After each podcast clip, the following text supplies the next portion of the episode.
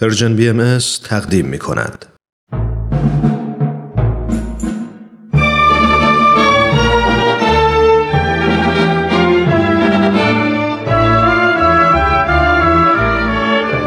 رادمردان جاوید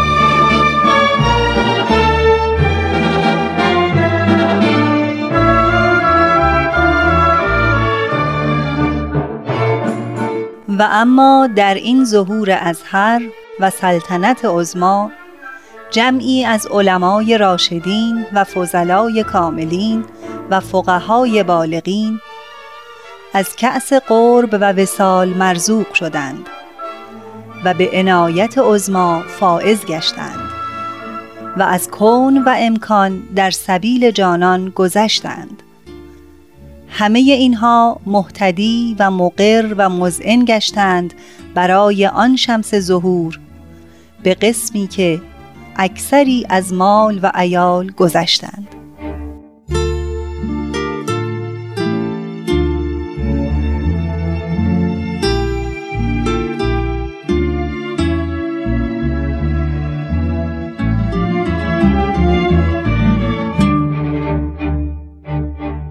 همراهان گرامی درود بر شما امیدوارم سلامت و شاد باشید و هفته ای پر از موفقیت رو گذرونده باشید ترانه هستم و بخشی دیگر از مجموعه رادمردان جاوید رو به اتفاق همکارانم به شما تقدیم می کنم.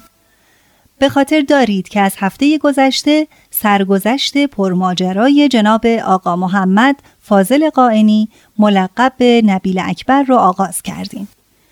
این شرح حال در قالب مجموعه به شما عرضه می شود که به بررسی وقایع زندگی گروهی از علمای اعلام و شرح ایمان ایشان به آین جدید بابی و بهایی می پردازد.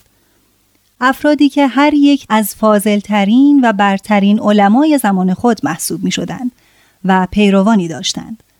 و مقلدین ایشان را چون نگین انگشتری در میان می گرفتند و برای آنها ارزش و بهای ای قائل بودند. اما زمانی که ایمان آنان به آین جدید آشکار شد همه آن ارج و قرب و شکوه ظاهری زندگی را از دست دادند و برخی حتی جان خود را فدا کردند لطفا در ادامه برنامه با ما همراه باشید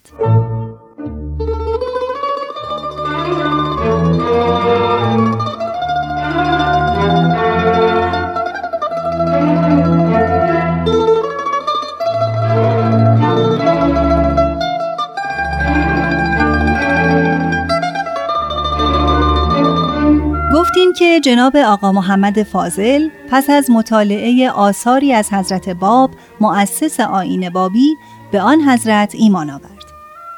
اما حسب الامر پدر بزرگوارش برای تحصیل در اصول و فقه راهی عتبات شد.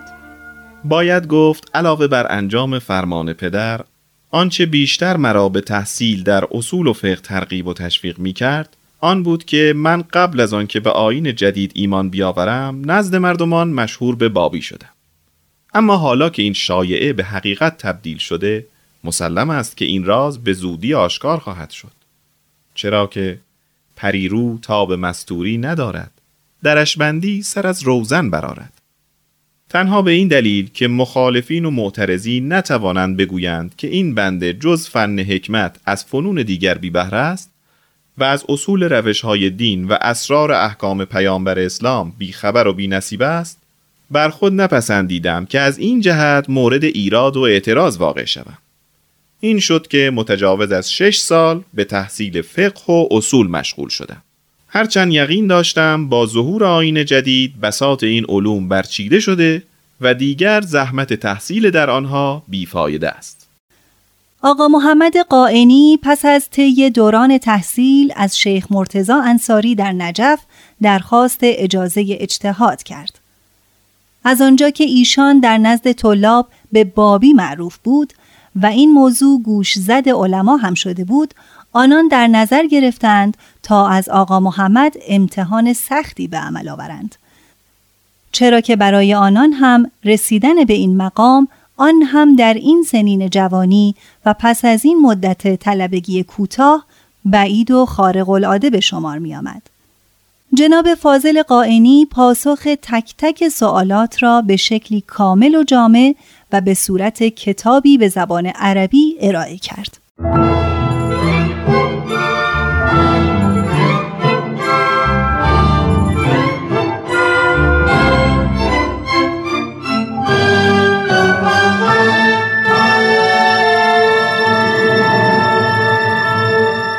شیخ مرتزا اعلم العلماء پس از ملاحظه کتاب این حقیر در بالای صفحه اول این کتاب چنین نوشت. من این جزوه را با دقت تمام مطالعه کردم و اوراق آن را یک به یک بررسی نمودم و دریافتم که معلف این کتاب به راستی فهم و درک غریبی دارد. و در درجات عالی دقت و درک قرار گرفته است و پس از آن به این بنده اجازه اجتهاد داد اما حضرات طلاب نزد ایشان رفته و گفتند حضرت شیخ چطور است که یک طلبه بابی حکم اجتهاد می‌گیرد و ما نمی‌گیریم؟ آقا محمد قائنی در مقابل سه سوال یک کتاب نوشت و توانست اجازه اجتهاد بگیرد. شما هم اگر راست می‌گویید و توانایید کتابی مانند آن بیاورید. بد نیست کمی از احوال شیخ مرتزا انصاری بگوییم. ایشان نخستین کسی است که جمیع علما و فقها بر اعلمیت و مرجعیتشان در زمان خودشان اتفاق دارند. شیخ مرتزا توانست در سن 52 سالگی به مقام مرجعیت برسد. مقامی که مراجع در سنین بالا به آن دست میابند. شیخ مرتزا مدت پانزده سال مرجع بلا منازع تقلید عالم تشیع در سراسر جهان بود و حوزه علمیه به دست ایشان اداره می‌شد. زمانی که در بغداد علما و روحانیون متفق شدند که حضرت بهاءالله را به قتل برسانند می‌دانستند که اجرای این تصمیم موکول به نظر شیخ مرتزا انصاری است. پس در منزل شیخ حسین تهرانی جلسه ای با حضور علمای بزرگ برگزار کردند. با این هدف که از مرجع کل شیخ مرتزا حکم تکفیر بگیرند. شیخ مرتزا که از هدف آنان بیخبر بود در جلسه شرکت کرد. اما به محض که متوجه قرض علما شد در حالی که جلسه را ترک می کرد گفت این شخص مدعی مقامی است که به مبحث اصول دین مرتبط است. من در فروع دین صاحب نظرم نه در اصول. من چنین چیزی را امضا نخواهم کرد.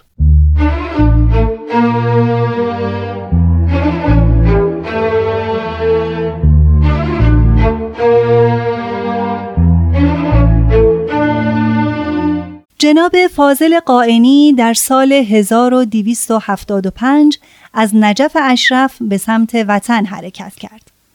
علما و مشایخ و حتی شیخ مرتزا انصاری و جمع بسیاری از طلاب ایشان را تا وادی و سلام بدرقه کردند و ایشان وارد کربلا شد. چند روزی آنجا به قصد زیارت اقامت کرد تا اینکه یکی از بابیان به نام شیخ حسن که از اهالی رشت بود به ملاقات ایشان آمد و اصرار کرد که حتما با بابیانی که از ایران تبعید شده اند ملاقات نماید. جناب فاضل اف بفرمایید که اینقدر اصرار می کنم. اما شما را قسم می دهم حتما هنگام عبور از بغداد به دیدار جناب بهاءالله بروید. حتم داشته باشید که پشیمان نخواهید شد. از آنجا که به شیخ حسن قول داده بودم وارد بغداد شدم و به منزل حضرت بهاءالله وارد گشتم. چند دقیقه بعد ایشان از اندرونی به بیرونی تشریف آوردند و بسیار اکرام فرمودند. بر سبیل مزاح ذکر فرمودند که مگر شما نمی‌دانید ما مغضوب دولت و به حال تبعید اینجا هستیم؟ هر کس که با ما ملاقات نماید و معاشرت کند او نیز متهم و بدنام می شود شما عالمی محترم و مشتهدی بزرگوار هستید. چطور جرأت نمودید به ملاقات ما در اینجا بیایید؟ آیا بر خود رحم نکردید و ملاحظه شعن و مقام خود ننمودید؟ خلاصه بسیار مزاح فرمودند. در همان بیرونی اتاقی برای من معین شد و میرزا آقاجان کاشانی را به عنوان مهماندار من تعیین فرمودند.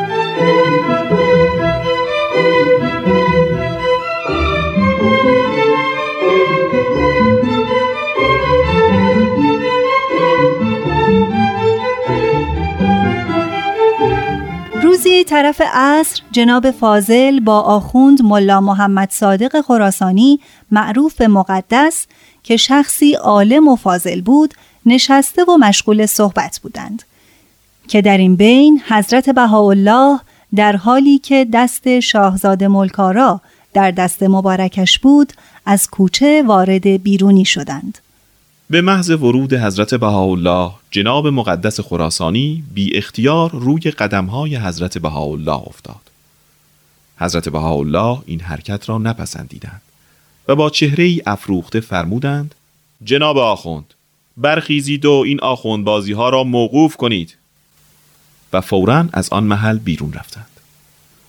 من خیلی متعجب و متحیر شدم و پیش خودم از شخصی مانند جناب مقدس خراسانی چنین حرکتی را بعید دانستم. و چون دیدم حضرت بهاءالله هم از این عمل ناراحت شدند جرأت پیدا کردم و به اعتراض جناب مقدس را ملامت کردم. آقا شما علاوه بر مراتب و مقامات علمی کسی هستید که در امر بابی بالاترین رتبه ایمان به حضرت باب را دارید؟ شما از شهدای بیان محسوبید. هرچند جناب بهاءالله بسیار محترمند و از بزرگان ایرانند و برای آین جدید به حبس و زندان افتادند. مبتلا به تاراج شدند و از دیار خود اخراج گردیدند. اما حرکت شما نسبت به ایشان حرکت عبد زلیل به مولای جلیل بود. مقدس خراسانی پاسخ مرا نداد و همچنان به حالت انجذاب باقی بود و در کمال سرور و روحانیت تمام گفت امیدوارم که چشم دلت باز شود و عطای جزیل نصیبت شود و از موهبت کبرا بهرهمند شوی. از آن پس در حالات حضرت بهاءالله بیشتر دقت کردم و پنهانی به تحقیق پرداختم. اما نکته ای که دلیل بر ادعای مقامی از جانب ایشان باشد نیافتم. به جز خضوع و خشوع و عبودیت و فنا در عمل و کلام چیزی مشاهده نکردم. به طوری که امر بر من مشتبه شد و خود را از هر جهت برتر و افضل از ایشان می شمردم. بر طبق یادداشت های جناب فاضل قائنی ایشان خود را در مقام مقایسه قرار داد و از هر جهت در خود بر حضرت بهاءالله برتری می‌دید. به همین جهت در مجالس و محافل بر بالاترین مکان مستقر می شد و فرصت صحبت به حضرت بهاءالله و یا دیگران نمی‌داد. و در اغلب موارد ایشان سخنران و دیگران شنونده بودند.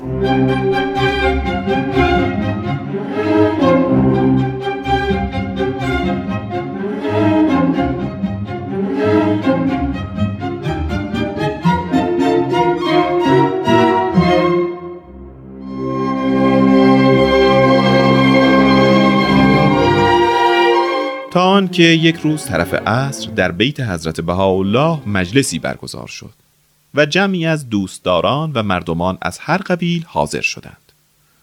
باز هم من بر طبق عادت در بالای مجلس نشستم. حضرت بهاءالله هم در ردیف وسط بودند و به دست خود برای مردم چای می ریختند. در این بین مسئله مطرح شد.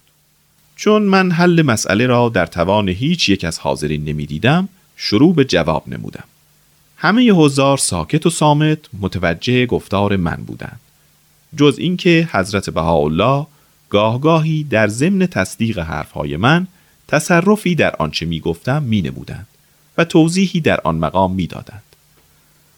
تا آنکه اندک اندک تصرف را زیاد نمودند. کار به جایی کشید که من ساکت شدم و تنها ایشان ناطق بودند. به طوری بیان مبارک در آن موضوع اوج گرفت و بحر بیان به قسمی به موج آمد که من مضطرب و مندهش شدم. به تدریج خود را چنان باختم که دیگر گوشم چیزی نمیشنید و فقط از حرکت لبهای مبارک میفهمیدم که هنوز ایشان در حال صحبت و توضیح مطلب هستند. آنقدر از حضور خود در بالای مجلس شرمنده و پریشان بودم که با بی صبری منتظر تمام شدن بیانات حضرت بهاءالله بودم تا بتوانم مکان خود را تغییر دهم. وقتی متوجه شدم حضرت بهاءالله سکوت فرمودند مانند گنجشک ضعیفی که از چنگال شاهین رها شده باشد برخواستم و بیرون شتافتم. سه بار سر خود را بر دیوار کوفتم و خود را ملامت کردم که ای خاک بر سرت که تمام این مدت چشم حق بینت کور بود.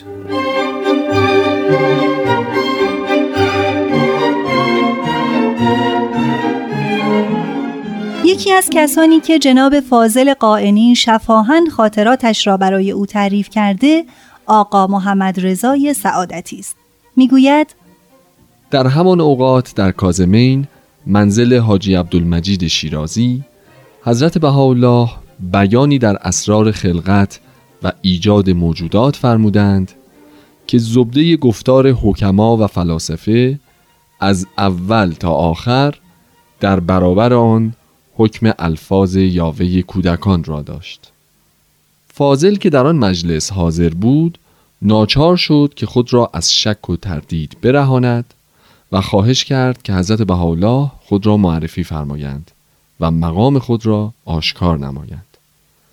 بعد همان عریضه را توسط حضرت عبدالبها فرزند ارشد حضرت بهاءالله به محضر حضرت بهاءالله فرستاد.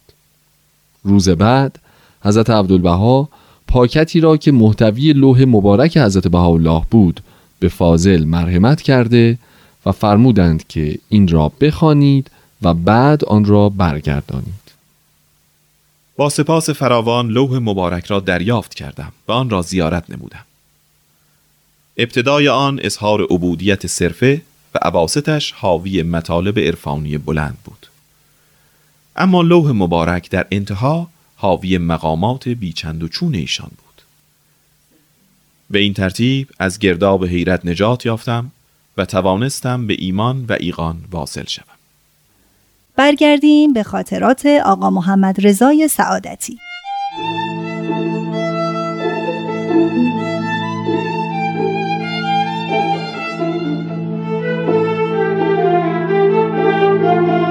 جناب فاضل پس از حصول اطمینان مجددا عریضه‌ای به کمال فروتنی نوشت و توسط حضرت عبدالبها به حضور مبارک حضرت بهاءالله فرستاد که مطلب بر من معلوم شد. حال تکلیف من چیست؟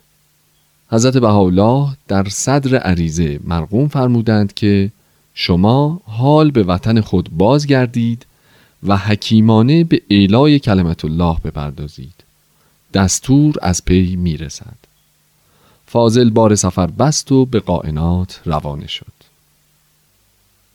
در بازگشت به ایران فاضل قائنی نبیل اکبر با احترام مورد استقبال جمع کثیری از علما و طلاب و تجار و کسبه بیرجند و قائنات واقع شد که تا قریه امیرآباد واقع در یک فرسنگی بیرجند به پیشواز ایشان آمده بودند. امیرعلم خان حشمت الملک امیر و حاکم قائن مقدمش را بسیار عزیز و گرامی داشت. بعد از مدتی در حضور علمای آن دیار به بحث و مناظره پرداخت و قدرت استدلال و احاطه وسیع خودش را در مراتب علمی و فلسفی به همه ثابت کرد. به همین خاطر بود که امیر هفته ای دو بار در دارالحکومه از او استفاده علمی و فلسفی می کرد. همین احترام و علاقه امیر به فاضل قائنی آتش حسادت و بغض علما را برافروخت و آنان تصمیم گرفتند تا میزان معارف او را در بوته امتحان قرار دهند. به همین خاطر با موافقت امیر مجلسی با بزرگترین عالم اهل سنت آن نواحی یعنی ملا ابراهیم که به فضل و دانش معروف بود ترتیب دادند در این جلسه احاطه وسیع نبیل اکبر در امور الهی و فلسفی و اصولی کاملا روشن شد و خود ملا ابراهیم برتری مقام علمی او را اذعان و اعتراف کرد. این امر باعث شد که عزت و احترام جناب فاضل نزد مردم بیشتر شود. اما این وضع دوامی نداشت و به زودی دگرگون شد. جمعی طبقات قاین کمر بر مخالفت من بستند و این دو جهت داشت. اول روابط حسنه امیر قائن با این بنده که حسادت آنان را برانگیخت و دوم آن که نمی توانستم آرام بگیرم. ایمان من به امر جدید به زودی ظاهر شد.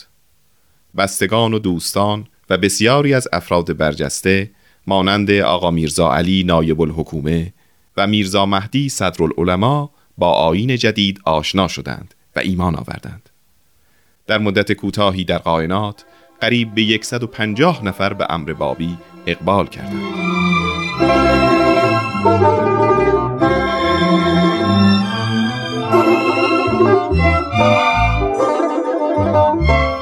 دوستان عزیز به پایان برنامه این هفته رادمردان جاوید رسیدیم. امیدوارم هفته آینده با شما شرح حال جناب فاضل قائنی رو ادامه بدیم. تا هفته بعد بدرود.